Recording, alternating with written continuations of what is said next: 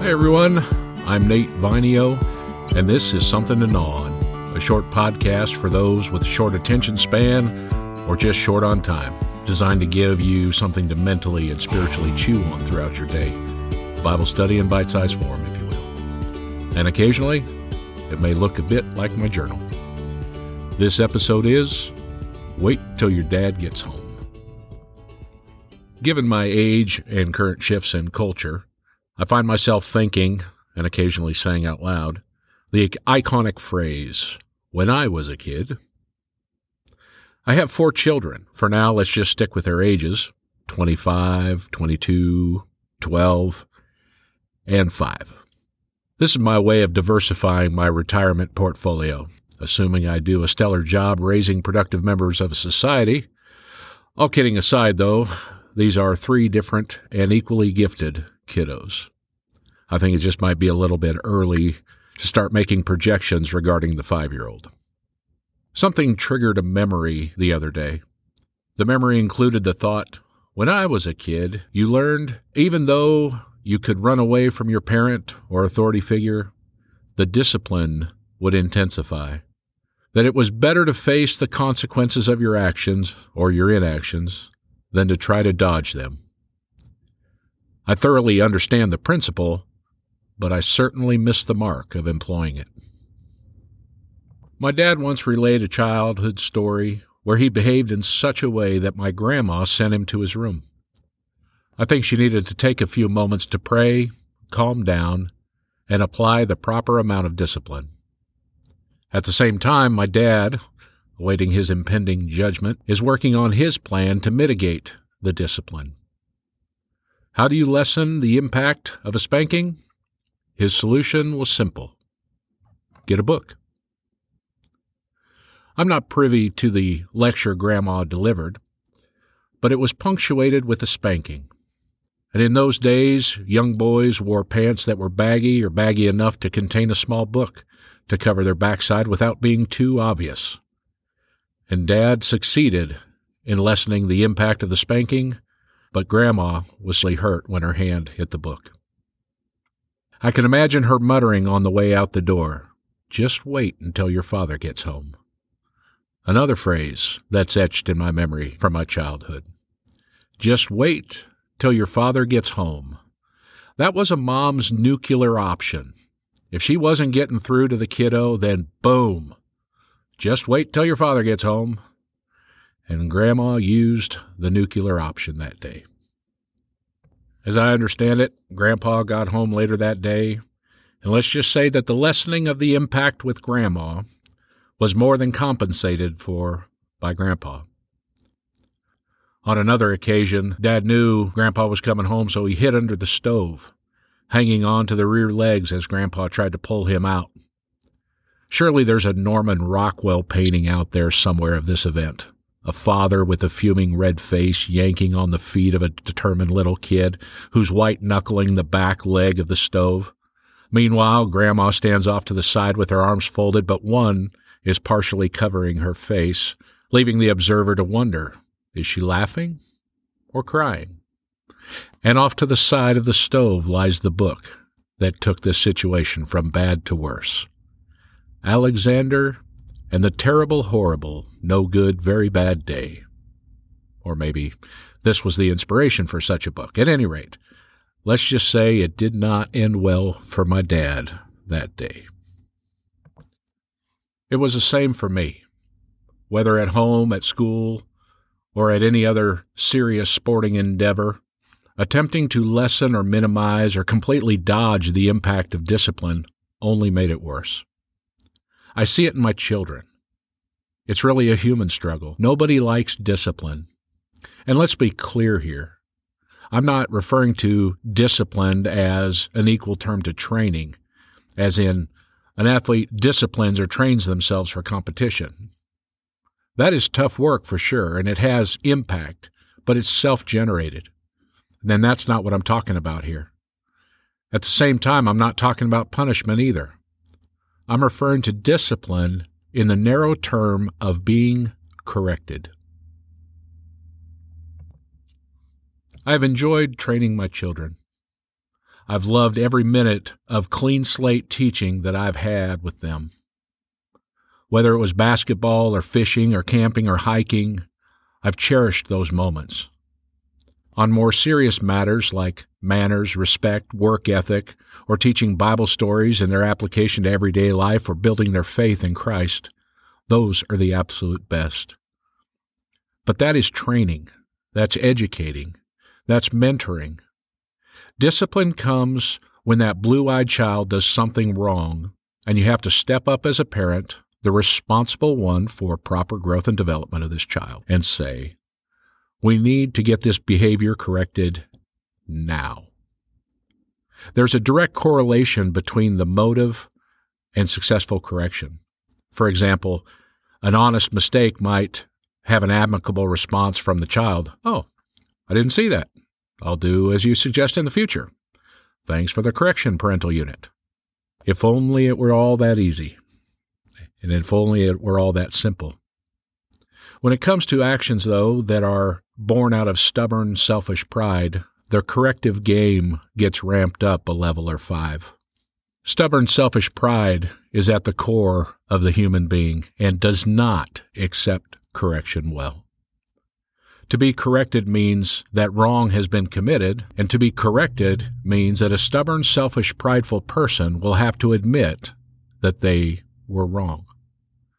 It is easier to acknowledge that someone else is right than to offer the same acknowledgement with the subtle twist of, I was wrong. And to do so without sarcasm or mitigating conditions like, I'm sorry if. Frankly, it's easy to see in children. At the same time, it's no less present in adults. It's just a bit more camouflaged. There was an old sitcom called Mad About You and I've searched high and low for the episode clip on the internet with no luck, and I refuse to buy the entire series to find it. But the episode captures this stubborn, selfish pride so incredibly well in one episode.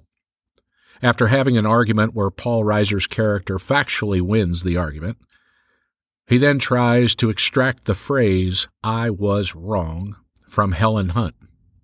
At the same time, Helen Hunt masterfully dodges responsibility in a myriad of ways by saying, You were right. I'll do better next time. I'm glad we resolved this. Can we move on now? She says everything except I was wrong.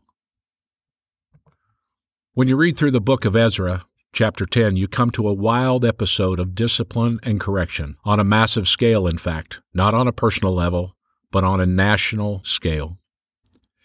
Ezra arrives in Jerusalem from Babylonian captivity, only to find that the Israelites had been intermarrying with neighboring countries, and most problematically, the priests and the Levites were setting the sinful example, a major violation. We're talking Class A felony type sin. For the Israelites in Jerusalem, the waiting for their father to get home is over. Ezra is no wilting flower he's up for the challenge. And honestly, he's probably more fearful of God than he is of man. He's more concerned of what God thinks of him and the situation than what his fellow Israelites think of him. You might say he's had a shoestring snot revival. And if you have no idea what I'm talking about, check out that episode. It'll make things make a whole lot more sense here. So Ezra steps up to the plate, and the confrontation and the correction begin. Ezra 10, verse 1. While Ezra prayed and made confession, weeping and casting himself down before the house of God, a very great assembly of men, women, and children gathered to him out of Israel. For the people wept bitterly. Move on here to verse 10 through 12. And Ezra the priest stood up and said to them, You have broken faith and married foreign women, and so increased the guilt of Israel. So then make confession to the Lord, the God of your fathers, and do his will. Separate yourselves from the people of the land and from the foreign wives. Then all the assembly answered with a loud voice, It is so. We must do as you have said. And isn't that what real confession is? We're confronted with our own behavior. it doesn't align with truth, so we confess, it is so. I was wrong. I did wrong. I behaved badly. I hurt you, or some form thereof. Apologize without excuse, without justification or explanation. I see where I was wrong. I see that I hurt you. I see that my actions were bad. I'm sorry I hurt you. I'm sorry for the pain I've brought into our relationship. Lord, what else must I do to make it right? Please forgive me. God, please restore us. This episode in Ezra's ministry is painful. It isn't just a simple, I'm sorry. Okay, good talk, guys. Now what's for lunch? Hey, let's take the kids out to Chuck E. Cheese for lunch. No.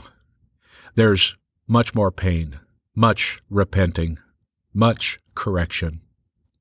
Read Ezra and Nehemiah, and you'll see a setting where this dynamic of correction happens again and again. And it's not on a shallow level, it's deep and it's tough, but it's absolutely necessary. On a personal level, we must be willing to be corrected, to confess our sin, not just when we give our lives to Jesus, but every time we miss the mark. It needs to be a knee jerk habit when we are convicted by the Holy Spirit that we confess immediately. No more excuses, justification, or rationalization, or any other delay tactic. Just own it, confess it, and do what's right and biblical and move forward. Think about the impact of the following verses.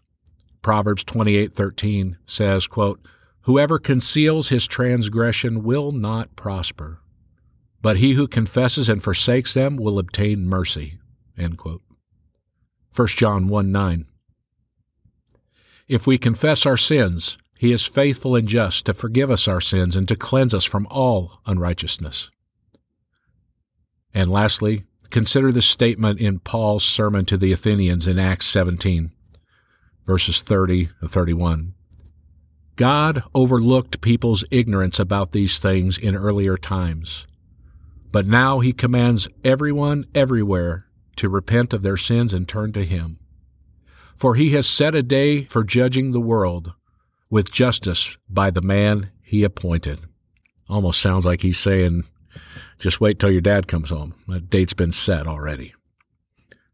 Can I step out on a limb here and say that we shouldn't wait until your dad gets home spiritually to get things right? Frankly, we live in a state of grace right now where we can humble ourselves confess our sins and proclaim Jesus as Lord and repent from our lives of sin. And I kind of joked about the idea at the beginning of the podcast, but it's no joke when it comes to our eternity. And make no mistake about it, you have the opportunity to set things right right now. You will meet Jesus in one of two ways when you die, or if you're alive when he returns. Either way, the simple question is will you be ready? Will meeting Jesus be a happy occasion that leads to an eternity with Him in heaven, or will it be a sad occasion that results in eternity in hell? I realize this is blunt and disconcerting for some. Some may even call it insensitive, call it not woke or politically incorrect. But let me ask you which is more loving? To proclaim truth that brings life, although it's uncomfortable and painful, or to ignore the truth numbing the pain of reality, and letting your neighbor run headlong down the highway to hell without so much as a speed bump to slow him down.